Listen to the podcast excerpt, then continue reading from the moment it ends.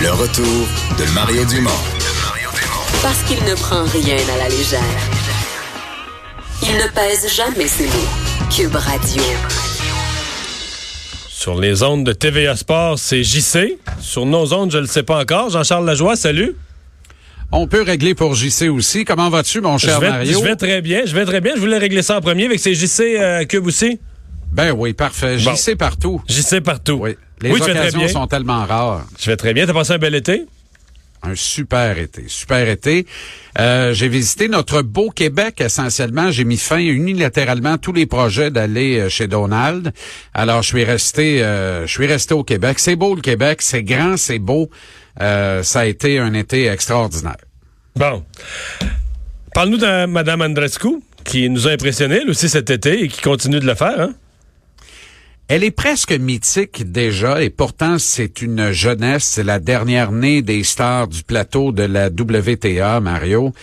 Elle est inqualifiable au moment où on se parle. J'essaie de, de, de trouver des points de comparaison. Je n'en ai que très peu. Par moment, elle me rappelle un peu Araxa Sanchez Vicario, dont tu te rappelles peut-être. Ouais. Euh, elle est autrement plus jolie. Par contre, je parle de Andrescu dans ce cas-ci.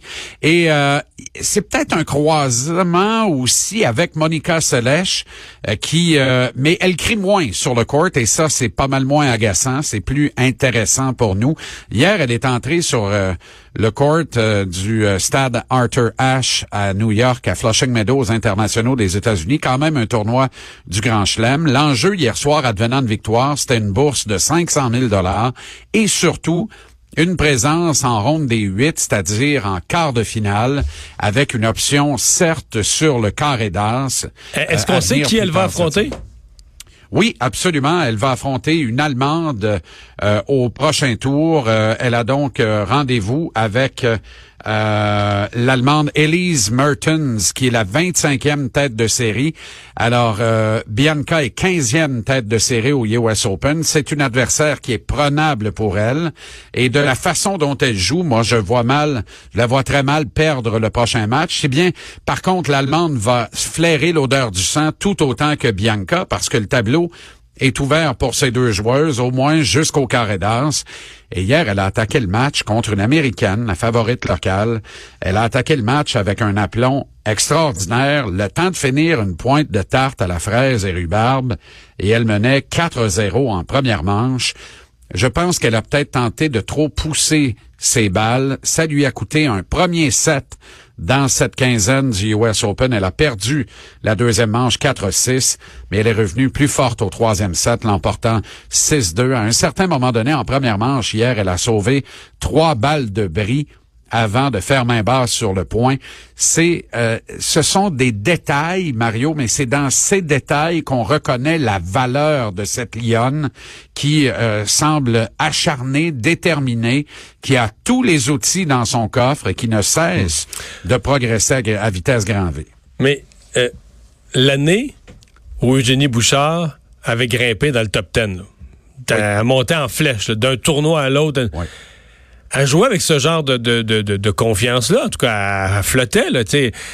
comment, comment Andrescu va éviter les... les- tu viens de nous parler d'une bourse de 500 000. là. déjà, à cette étape-ci, elle s'est assurée de rentrer dans le groupe de- des grosses bourses. Puis Ouais. Comment... euh, Comment on, on peut espérer parce que quand même là, des, des, des, des femmes et des hommes de tennis, il y en a qui ont fait une décennie là, euh, pas nécessairement que ça va bien tous les mois, toutes les années, mais une décennie à se maintenir au sommet là. Tu sais, euh, Djokovic, euh, les grands, mais est-ce qu'elle peut s'installer dans ce top, pas gagner tous les tournois, mais rester compétitive pendant une très longue période Ben- parce que parce que concentrée sur son jeu?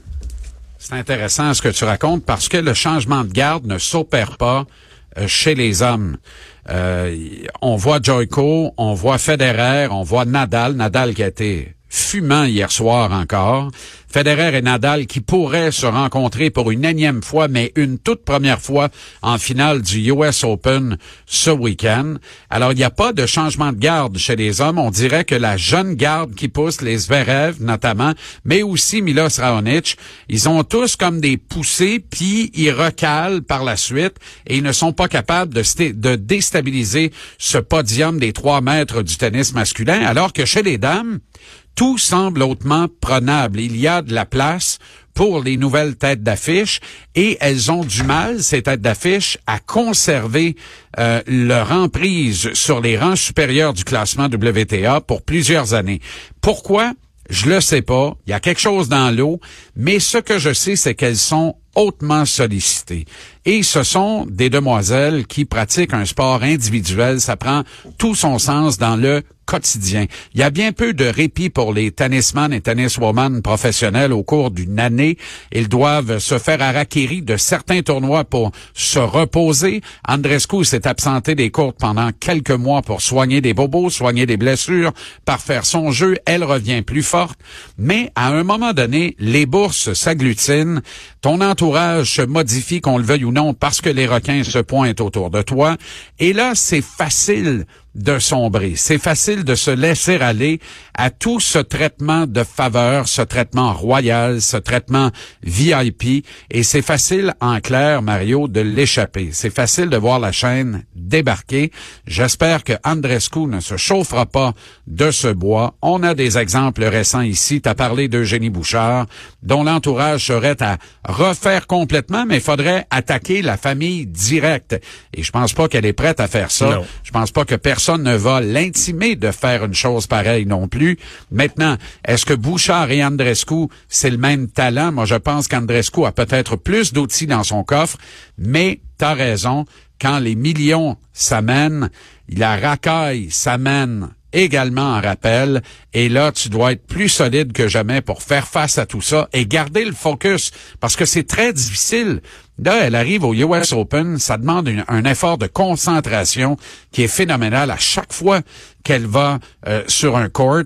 Euh, les yeux du monde entier sont rivés sur elle désormais parce que plus personne ne doute qu'elle est l'une des prochaines grandes vedettes du circuit de tennis féminin. Alors, elle doit euh, elle doit composer avec ça et garder euh, un focus inébranlable. Pour l'instant, ça tient, mais il est encore très, très tôt. On parle de hockey, les commotions cérébrales, où la position de Gary Bettman se trouve contestée. Oui, ben avec raison. Évidemment, euh, le commissaire de la Ligue nationale joue à l'autruche parce qu'il n'a pas les moyens de jouer ça autrement. Euh, un commissaire, par définition, Mario, ça travaille pour l'Assemblée des gouverneurs. Donc, Gary Bettman est au service des 31 propriétaires des équipes de la Ligue nationale de hockey. Quand il est entré en poste en 93, qu'il a d'ailleurs remis sa première Coupe Stanley en sol canadien aux Canadiens de Montréal, c'est la dernière fois que le tricolore a remporté la Coupe Stanley, eh bien, la Ligue euh, avait 400 millions de revenus annuellement. Elle a maintenant au-delà de 4 milliards au dernier exercice financier. L'argent parle et la Ligue nationale, le sport du hockey, est maintenant un sport important sur l'échiquier des sports aux États-Unis. Mais tout ça, c'est très fragile et la Ligue n'a pas les reins aussi solides qu'une Ligue aussi puissante que la NFL pour instaurer, instituer des règlements à coût de milliards pour faire taire ceux qui grognent parce que les cas d'encéphalopathie chronique, les cas de commotion cérébrale répétée, la démence qui s'ensuit, les morts violentes à un très jeune âge font en sorte que dans la NFL, on n'a pas eu le choix. Rappelle-toi le film Concussion mettant en vedette Will Smith qui racontait essentiellement l'histoire d'Aaron Mike Webster, ce joueur lignard des Steelers de Pittsburgh, de la Steel Curtain, les fameux Steelers des années 70 et de ce docteur, euh, j'ai Paula Malou en tête qui a été grande vedette des Steelers c'était pas un docteur, ça. non, non, c'était pas un docteur loin de là. Il annonce du shampoing à joie le vert, par exemple. il en annonce encore là, avec Pat Mahomes cette fois-ci. Mais ce docteur, donc, qui euh, euh, a été le premier à faire éclater au grand jour ces cas d'encéphalopathie chronique.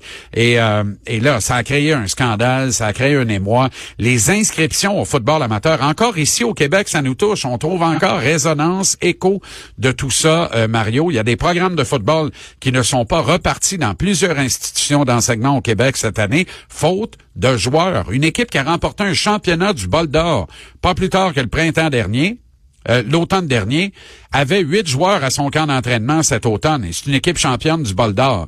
Alors, de plus en plus, il y a une désaffection parce que toute cette campagne et tout ce qu'on en a dit a levé le voile, a levé, a agité le drapeau et tout le monde s'est, tout le monde s'est conscientisé. Les parents se disent, ouais, ben écoute, euh, mon gars, t'aimes ça le football, mais il faudrait peut-être choisir un autre sport. Et là, dans tout ça, ben euh, le hockey, lui, tente tant bien que mal de survivre, de maintenir ses acquis, de continuer d'engranger des parts de marché. Alors, Batman fait comme tout bon politicien. C'est pas à toi que je vais enseigner ça. Il pèle dans la cour des générations à venir.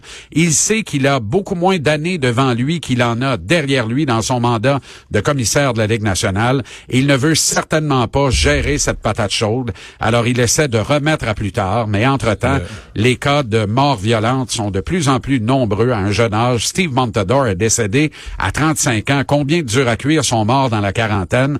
Un cas hautement médiatisé au Québec, John Cordick, euh, qui est décédé finalement dans une chambre de motel miteux de la région de Québec. Et on sait que c'est l'accumulation des coups à la tête qui ont fait sombrer dans la démence et dans l'addiction aux médicaments, aux antidouleurs, aux drogues douces, aux drogues fortes et à l'alcool. La plupart de ces joueurs. Alors, ça prend une conscientisation. Les parents aussi qui voient leur projet de retraite sur deux lames en la personne de leur petit bout de chou de 6, 7, 8 ans doivent se conscientiser également. Déjà, les circuits amateurs de grand niveau au Québec le sont. C'est une bonne nouvelle. Mais est-ce qu'on en fait assez? On n'en fait jamais assez lorsqu'il est question de la santé des gens dans le monde du sport. Mais là, ça nous amène à penser que les autorités de la Ligue nationale voient comme du véritable et vulgaire bétail ceux qui engrangent les revenus, les grandes vedettes du circuit. Jean-Charles, merci beaucoup. À demain, Mario.